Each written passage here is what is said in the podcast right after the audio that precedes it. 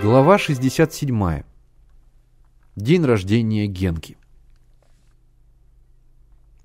Как-то Генка объявил Мише и Славке, что приглашает их в субботу на день рождения. Мальчики удивились. С собственным угощением? Угощение мое, подарки ваши. В субботу вечером друзья пришли Генке и изумились при виде обильно и празднично накрытого стола.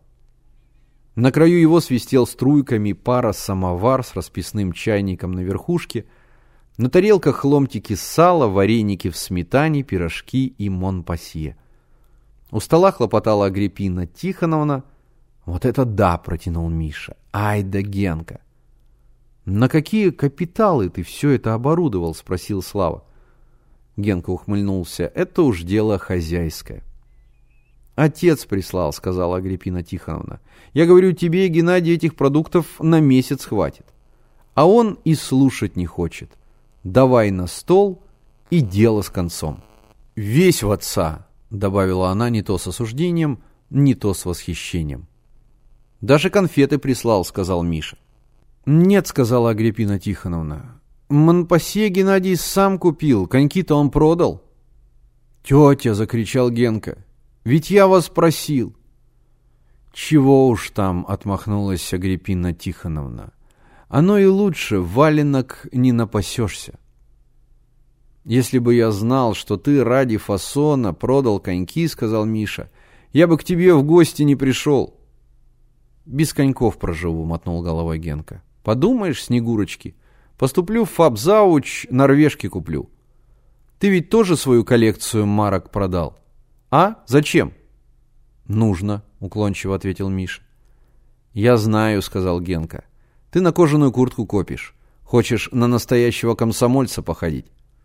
«Может быть», — неопределенно ответил Миша. «Славка свои шахматы тоже продал?» «Да?» — удивился Генка. «Костяные шахматы зачем?»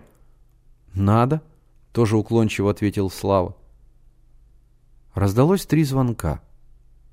К нам. Агриппина Тихоновна пошла открывать. В комнату вошел Миша Коровин, одетый в форменное пальто и фуражку труд колониста.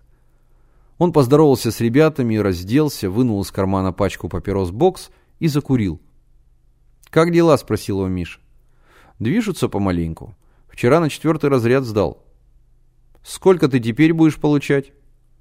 «Рублей девяносто», – небрежно ответил Коровин – вытащил из кармана часы размером с хороший будильник, приложил их к уху и сказал, никак к мастеру не соберусь, почистить надо.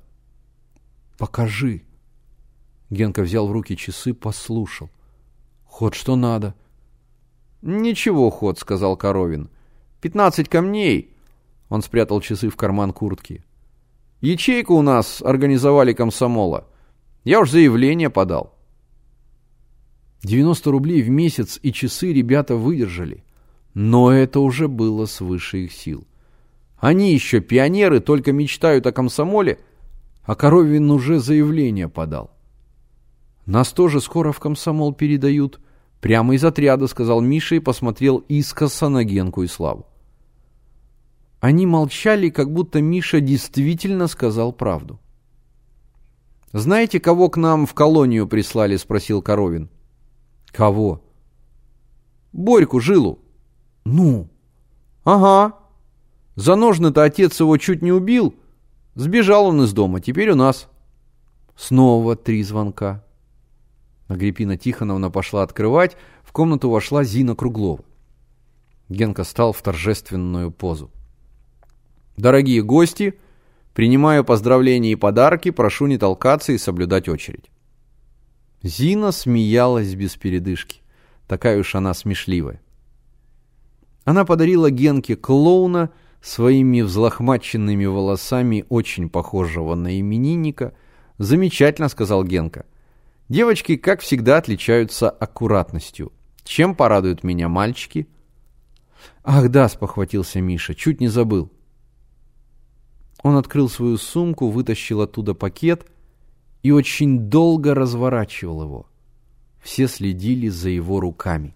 Наконец Миша развернул последний лист, блеснуло стальное лезвие конька, норвежка.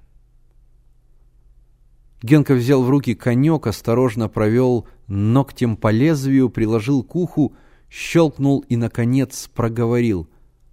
«Здорово! А где второй?» Миша развел руками и только один, второго не достал. «Ничего, поездишь пока на одном, а там видно будет».